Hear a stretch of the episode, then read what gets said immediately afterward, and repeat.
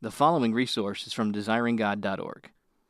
I invite you to take your Bible, or if you would like to reach for one under the pew in front of you, or just listen. We're going to go to Hebrews chapter 10, verses 23 to 25. Hebrews 10, verses 23 to 25, page 1429 in the Pew Bible. Last, no, two weeks ago, we worked our way through the previous verses and saw that we are to draw near to God in full assurance of faith and to have our consciences cleansed by the blood of Christ. And now we come to some very practical admonitions. Verse 23 Let us hold fast the confession of our hope without wavering. For he who promised is faithful. And let us consider how to stimulate one another to love and good deeds. Not forsaking our own assembling together, as is the habit of some, but encouraging one another, and all the more as you see the day drawing near. Father, I ask that these three verses of your word would have a life changing impact upon your people. And if any is here this morning without Christ, who does not have the Spirit of Christ, who does not belong to Him, who does not have the Spirit within bearing witness with their spirit that they are the children of God, who are not led by the Spirit, I pray that the Spirit would so move in power as to open the eyes to the truth of your word and to win people into faith and hope in Christ. Lord, would you establish us in this great text, in the hope of it, in the love of it, in the encouragement of it. I ask this in Jesus' name. Amen. Let me begin by asking you what you are making of your life. What are you doing with it? Your life is not your own. It's a trust. God made you. He put you on the earth for some of you maybe for 30 years only. Some 50, some 70, some 85, a very few, 90. Your life is not your own. It's a trust. God gave it to you. The question then is, what are you doing with it? When you get up in the morning and you face the day, what goes through your mind about what shall I make of this day? What does my life count for? What do I hope to have achieved by the end of the day such that I can say it made a difference in the way that it should make a difference? That's my question as we begin. And some of you might say, there's certain personality types as well as spiritual conditions that talk this way, you might say, I don't even think that way. I just get up and go. I, I don't ask those kinds of questions. I, I just do what needs to be done. I eat and then I put on my clothes and I go to school or I go to the job and I don't ask that big mega question about What's this day supposed to mean?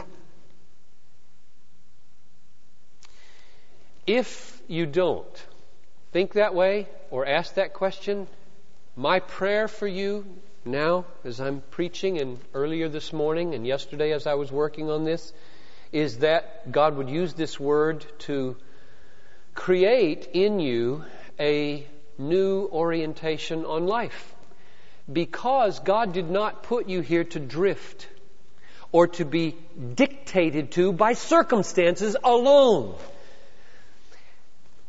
Aimlessness is akin to lifelessness. I rake leaves for about four hours Thursday afternoon. Leaves and grass and stuff. And so I've been thinking about leaves for two or three days. Now, leaves that are on the ground are all dead. But they sure move a lot. They move more than the dog. They move more than Talitha. She's happy to sit in the swing for almost that whole time, back and forth. These leaves, they're all over the place. And they're dead. Full of motion and empty of life. God did not create you to be that way. Full of motion. Get up and do what dictates out there to be done. No aim, no aim, no focus. Don't be like a leaf. God, God did not create you to be a dead leaf in the backyard of the world, moving a lot and having no aim whatsoever. God created you to be unlike a leaf. Indeed, unlike a dog. My dog has pretty specific aims. She knows what she wants. She only wants a few things. She wants to play or she wants to eat or she wants to sleep. That's all. God created you to have an aim beyond that. And this text is about that. And, and before we get to it, that is not burdensome. Some of you are wired to feel, oh no, here comes, gonna give me a thing to do. I got enough to do. I don't need another thing to do. This is not a burdensome thing I'm talking about because when you find what you were meant to do and then do it with all of God's might, you do come to the end of the day often feeling tired and ready to rest, but your heart is saying yes to life.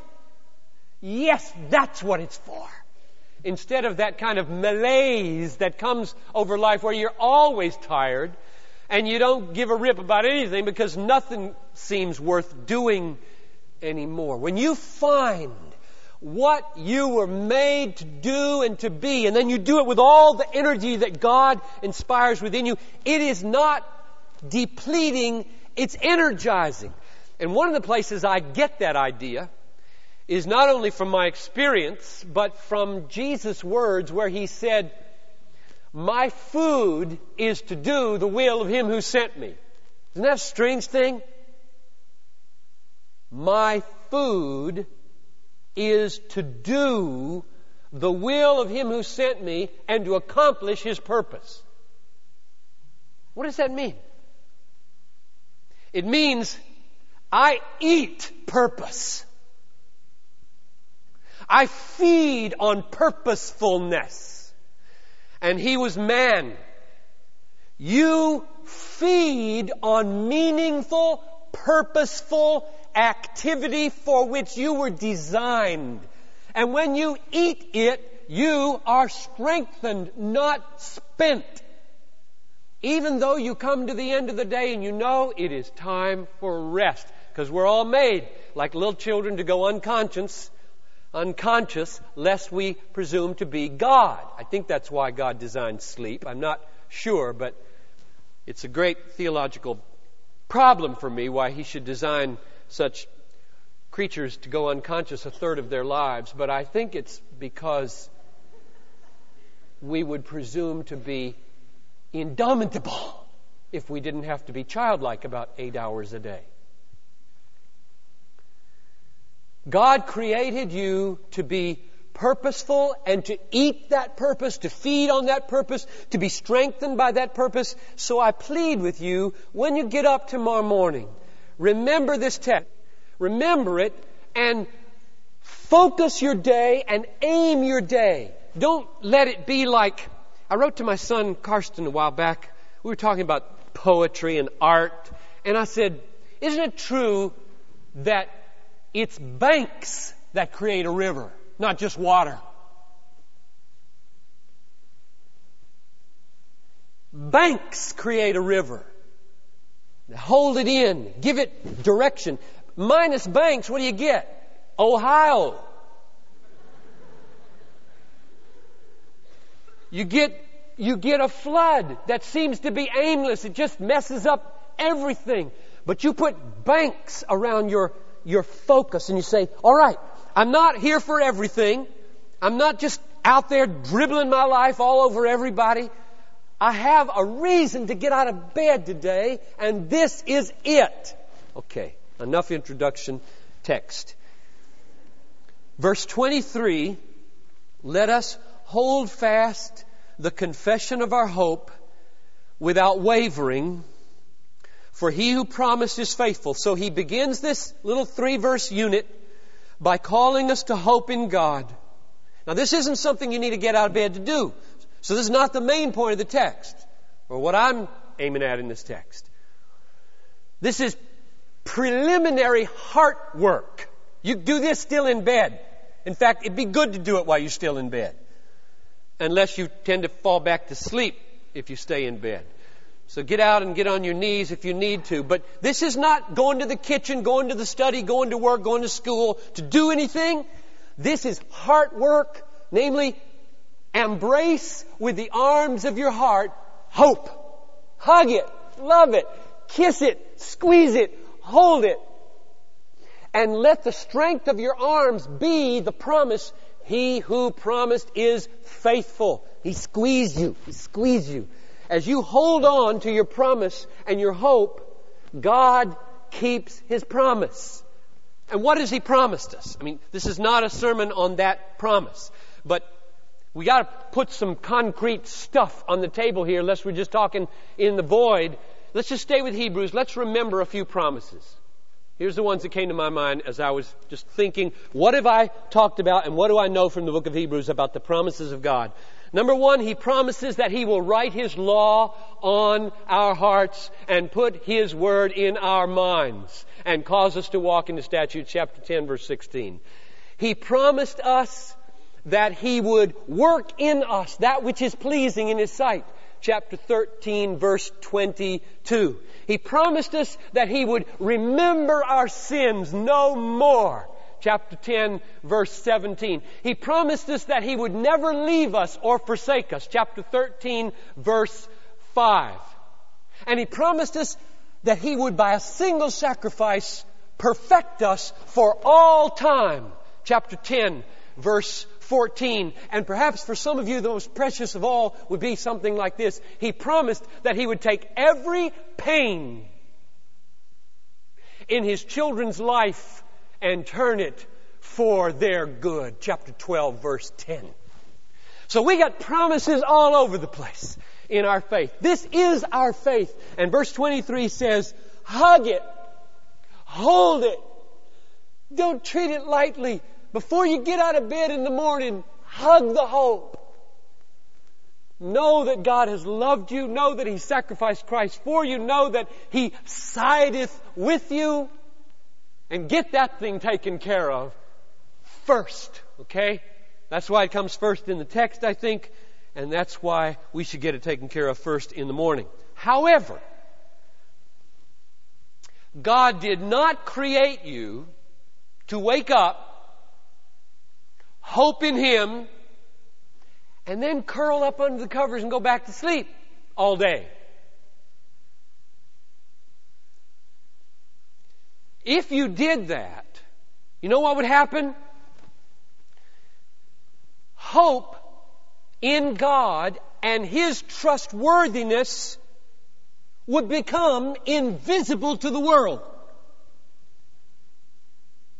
You can feel all you want inside your heart, and if it doesn't make anything visible, the glory of God is silenced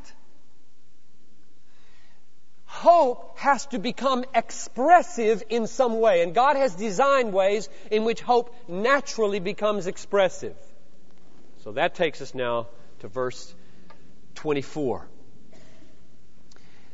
This is the way that hope becomes visible.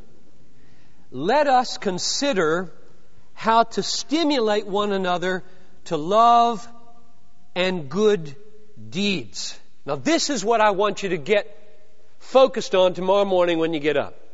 Okay, you wake up, your first thought is, I feel rotten because of how I talked to my roommate, wife, son, daughter, friend yesterday. I am so crummy. First thought. Second thought, thank you, Jesus, for dying for crummy people like me. Would you please forgive me for that? I love you and I'm so sad that I blow it again and again. But I now afresh receive your cleansing forgiveness and I take my stand in grace and I embrace my hope that you have freely offered to me in Jesus and I'm going to enter this day confident that you are on my side. That's, that's the second thing you do after feeling crummy. Now, what? The next thing I want you to do tomorrow morning is say, Lord, Pastor John said yesterday from verse 24 in Hebrews 10 that the reason I'm on this planet is to help stir up other people to love and good deeds. So I'm going to start thinking about this. I know so and so, and I could call them, and here's this person at work, and and your mind just starts to engage the reason you're on the earth. Verse 24 is why you're here, folks. You are here to stimulate other people to love. That's why you're here. Now, be careful. I, I was on the phone with Ben last yesterday afternoon down in Georgia. My son Ben, he stayed on the phone another hour and a half after I got off talking to his little brother, Abraham. Cost us twelve bucks, I figure, or so. I would have paid triple that for what was happening on that phone. But he was talking about this whole issue of uh, when you get mad at somebody you, you basically feel it's, it's all their problem. It's the wife's problem, it's the kid's problem, it's the teenager's problem. And you get into a mode of saying, you need to get fixed. If you get fixed, things would work around here. And he was saying he's learning by some reading he's doing, praying, tapes he's listening to, that when he gets angry, it's his problem too. And maybe mainly. Now, I had that ringing in my ears as I was reworking this text. So I want to be careful here. This text could really lead to some. I, I exist to get you fixed, or.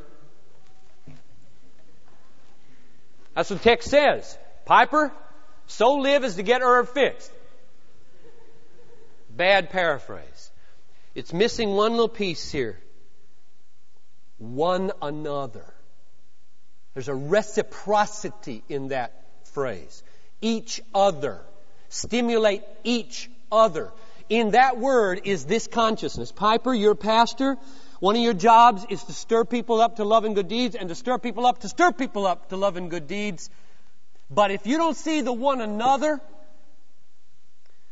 if you don't recognize that you must avail yourself of your staff and your people to stir you up to love and good deeds, you're going to bomb this ministry.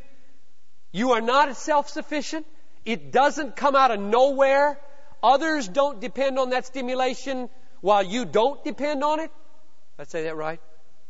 What, you know what I mean.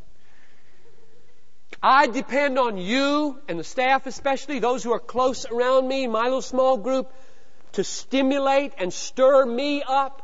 Like Remco, bless your heart, while we were listening to that music, put his arm around me just before I stood up here and prayed for me.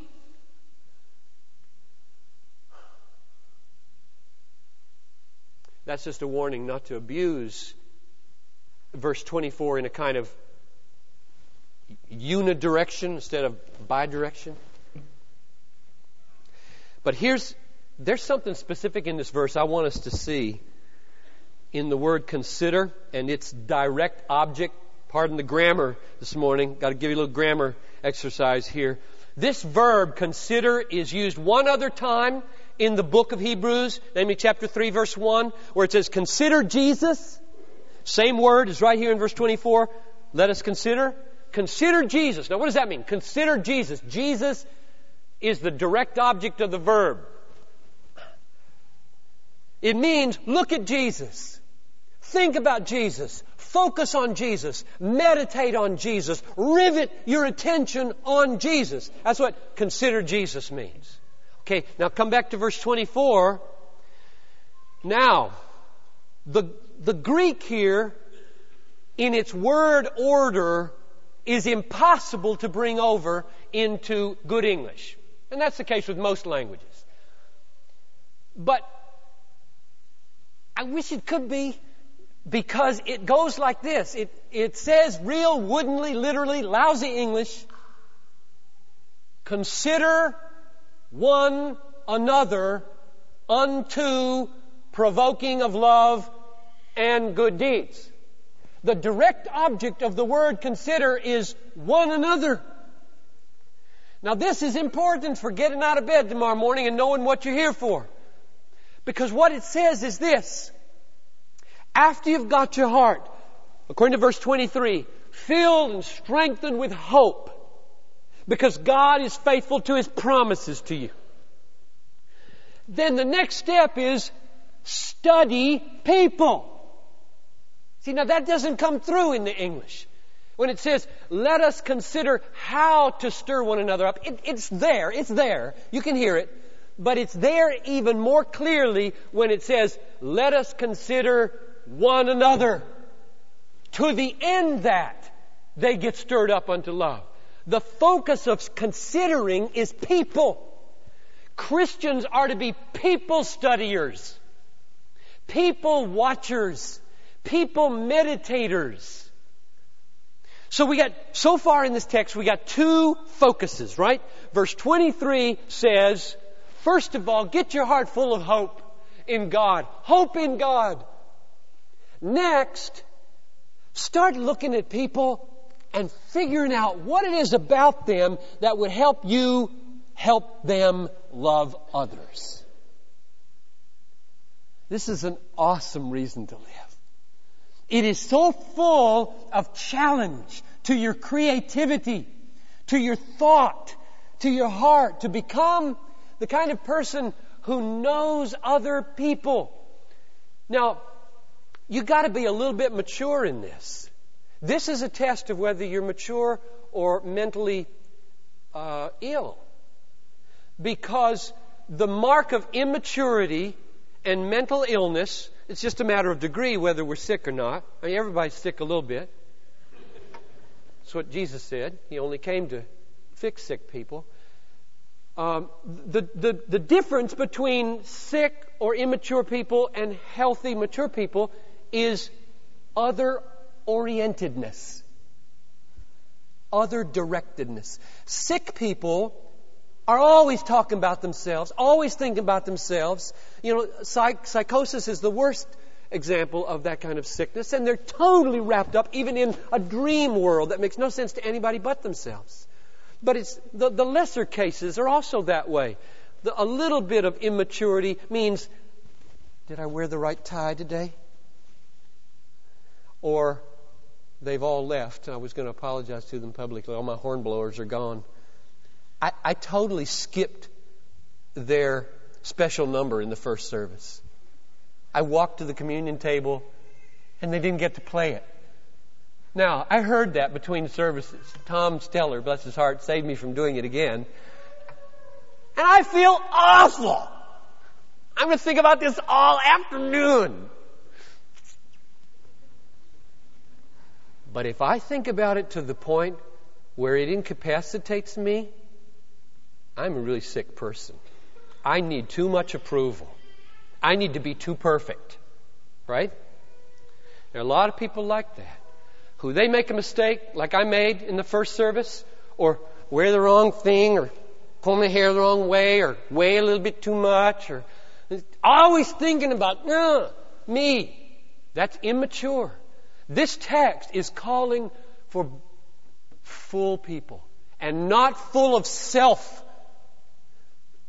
You know, there, there, there's a lot of churches that would preach on this text, I think, and say, Verse 24 doesn't have anything to do with God necessarily. It's just stir each other up to love and good works. So I read the newspaper yesterday And one of them, I think I wrote it down, but I don't know where it is in my notes here. I forget where I wrote it. Um, one church was described, it said something, I get to paraphrase. Uh, they talk about missionaries being sent, but as far as I could tell, this church exists to build the self esteem of its members. Some of you read that. Now, that may be an inaccurate description of the church. But it does show you how the world thinks about verse 24. They say, oh, sure, sure. Verse 24 is right. It's the right. Oh, that's what we should do. Live so that we stir up others to love and good works. I'm telling you, it does have something to do with God at both ends. At the giving end, how are you going to, how are you going to become the mature person who is so at peace that you can be other oriented? So when you walk out of here today, you don't think, now if I talk to them, I'm, they may have been here 20 years already when I welcome them to church, and then I'll look like a fool, and so I think I'll just be quiet walk to my car. I tell you, that's, that's immature. Don't worry if they've been here 20 years. They're not going to bite your head off. And if they bite your head off, it's okay, you recover. In fact, you'd be, you'd be healthier with a new head, probably. Or less head. Where are you going to get that? You're going to get it from verse 23. Hope in God, not self-esteem. Hope in God. He's there for you. We're all sinners. We're all imperfect. We all blow it in church and out of church. And our standing is not because of some manufactured self-esteem, but because God loves people who are crummy, like me, who blow it. That's the where I get the resources to go ahead and say, Hi, I've never met you. At the other end of the verse, love and good deeds, that's all for the glory of God. Let your light so shine that men may see your good deeds and give glory to your Father. So, whatever anybody else might say, we say here, stirring people up to love is about God. It's about getting hope from God at the beginning, it's about the glory of God at the end. So, study one another. How? Let's go to the last point here. How do you do this? Verse 24 leads to verse 25. Verse 25 gives the practical, not the only way, but the key way in this text is not forsaking our own assembling together, as is the habit of some, but encouraging one another. So you got two things. Don't neglect to meet together, and when you get there, when you get there, Encourage each other. There's that mutuality again. Now, when I was growing up, Southern Baptist Church, and it isn't just the Southern Baptist Church, a lot of churches, in fact, the only way I ever heard this text preached on was this is talking about Sunday morning. Sunday morning worship service. And it was used to get you back next week. So, it says, don't forget or neglect to assemble together and don't form the habit of watching TV on Sunday morning or golfing. Come to church.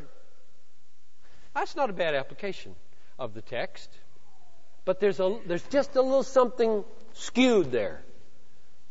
When you look at the second part of the verse, it says, The reason for coming together, not forsaking the assembling of yourselves together, is so that you can encourage one another. Now, I believe in preaching. I believe in it. I believe there's something about the Word of God and the Gospel that cries out to be heralded and trumpeted. That's what I'm doing right now. That's why I lift my voice. Heralded and trumpeted. Now you can get together in a small group and you can discuss the meaning of the text, small voice, quiet. Well, does it mean this or does it mean that? And that's good. Texts demand that too. But it also demands heralding, trumpeting, exulting over. So this assembly and me doing what I'm doing right now, it feels right. This is the gospel calls for that kind of engagement. But I got no illusions that a church can be healthy, whole New Testament church on preaching alone. Because this verse says that when you get together, and there are about 700 of you who only come to this service, I don't know what you do with the rest of your time, but not Sunday school and, and not Wednesday night, and, and I don't know about small groups. We in this service have a little bit of that in the aisles at the end and in the commons at the end and in the parking lot, a little bit of encouraging one another.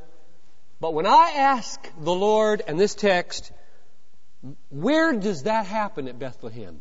Don't forsake the assembling of yourselves together, but when you get together, encourage one another. The answer to me very clearly is small groups. Which is why this ministry is absolutely crucial in our church. There are a lot of reasons why it's crucial. Verse 25 is one of the biggest reasons that it's crucial. Because stirring one another up to love and good deeds, verse 24, happens, according to verse 25, in a togetherness where mutual encouragement goes back and forth. Now, there's a little phrase in this verse that might be where you are. So orient yourself in verse 25 right now. There's two groups. Do not forsake the assembling of yourselves together, as is the habit of some. Ooh, cut a little ball.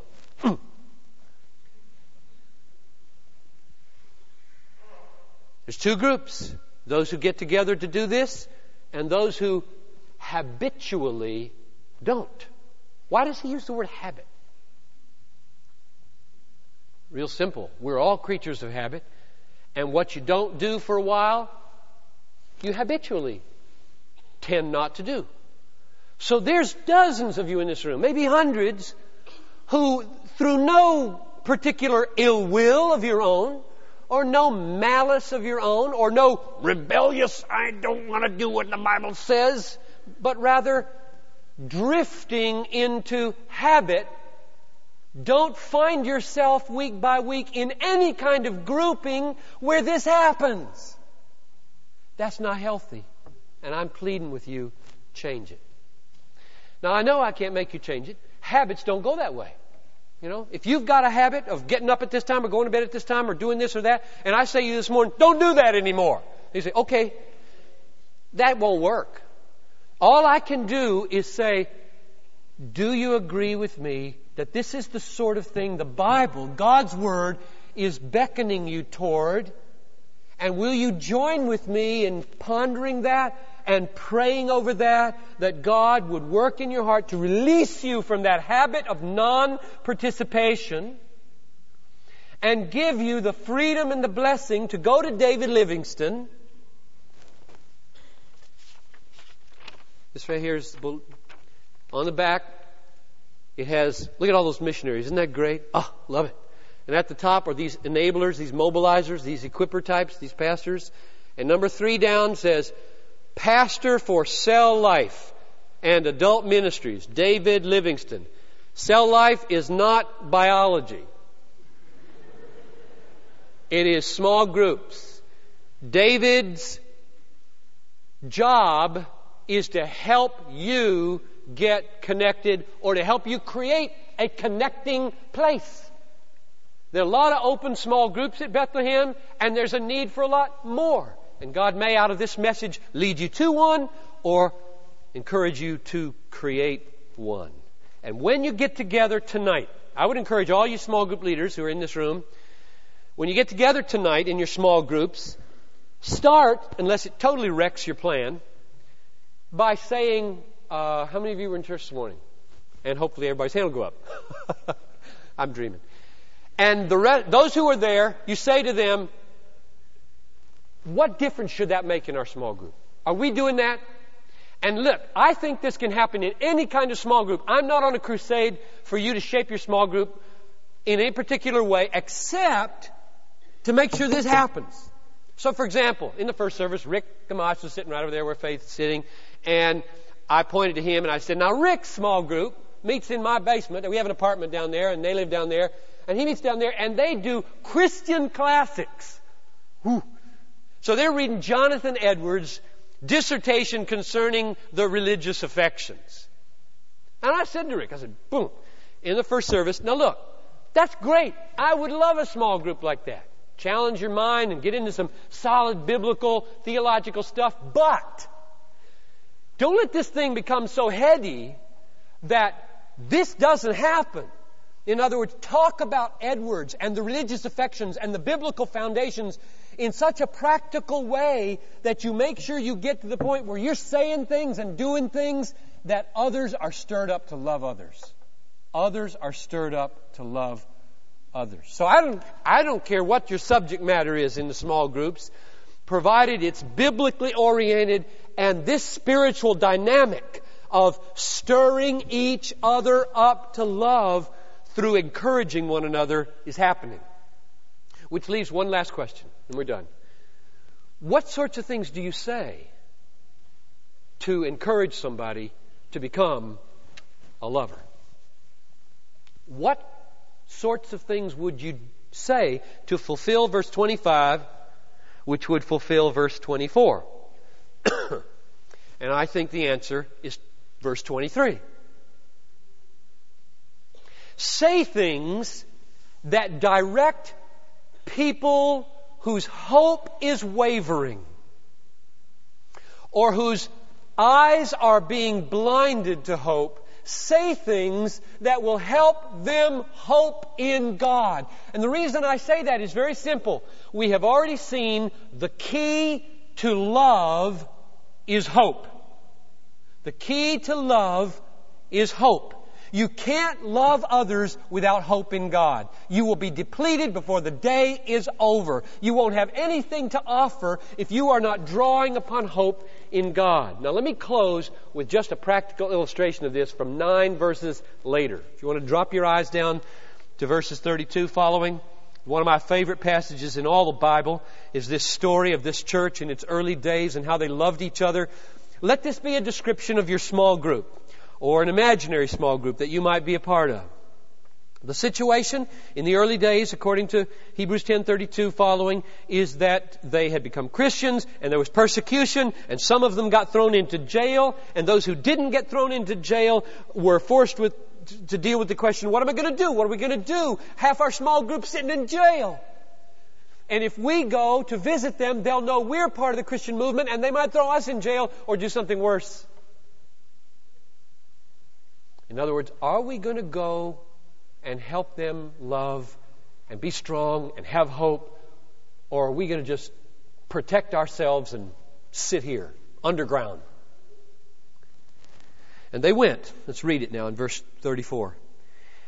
You showed sympathy to the prisoners and accepted joyfully the seizure of your property. So it, it, it paid off in a real painful way to identify with the suffering church. Now, where did they get the courage to do that? That's my question. Where does love come from? Where does the will, so he, here you've got a small group tonight, alright? You come together and somebody's missing. Now, the easiest thing in the world would be to not even talk about it. Because there might be a problem, and if there's a problem, you might have to get involved. So just She's not here. Don't talk about it. What I'm asking you right now is what has to happen inside of you so that you have the resolve to talk about it? And not only that, to, to say, what are we going to do? And have some energy and some hope that something might be done later that night or tomorrow, all week long, or for the next three years. And the answer is given in the next phrase in this verse 34. You went and you showed sympathy to these prisoners and risked your property, knowing that you have for yourselves a better possession and an abiding one. That's hope in God. I have a better possession in heaven. It will abide. It will never let me down. God is my portion. His steadfast love is better than life. Of course we're going to go to the jail. Of course we're going to talk about her and her not being here. Of course we're going to do something about it because we've got God and He's infinitely resourceful. And if it costs us something, so it costs us something. We lay our heads down at the end of the day and feel wonderful in His love. And if it costs us our life, as it might in some critical situations, then we die well and we die full. Let me sum it up. I'm done. Number one, let's get our hearts full of hope in God. Number two, out of that hope, let us study one another. Okay? So you're walking out of here in three minutes. You don't look at the floor out of self concern. You look at people. You see the tears. You see the face. You know the face. That's not the face she usually has. You study her. You see his, his bent over shoulders. You, that's not, there's something there. You study people. Why? So that there might be something you could do or say that would free them from whatever it is that's keeping them from loving other people. And thirdly, you do it with regular togetherness. Part of it here, part of it in the small groups, part of it at work, but mainly that small group thing. One last thing. And you do this more and more as you see the day approaching. What's that? The day is the day of God, the day of judgment, the day of Christ's return. Why? Why more and more? Why more small groups? Why more mutual exhortation? Why more love as the day approaches? The answer is Matthew 24 12, where Jesus says, In the last days, because lawlessness is multiplied, the love of many will grow cold. As Christ approaches and the end of this age moves toward its end, Jesus painted it in both dark colors and bright colors. And the dark colors are terrible. The love of many will grow cold, which is why this writer says, don't get into the habit. You hear it? You feel it? Don't get into the habit of non-participation because you know what coals do when they move away from the fire.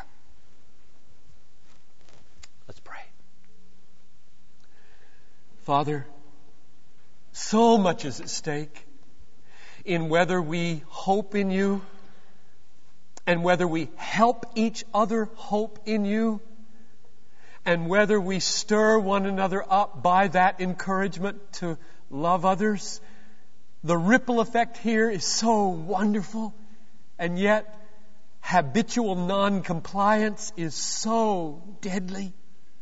I pray now as we leave that this would stick and that the Holy Spirit would water it and that tomorrow morning when we wake up, our day would not be aimless, but we would say, in the hope that you supply, who can I study today to see how to stir them up to love and good deeds? Lord, help us in this, I pray. If any of you would like to pray with me or any of the others, we'll be standing here at the front for a few minutes. God bless you as you go. Have a wonderful Lord's Day. Amen. Thank you for listening to this resource from desiringgod.org.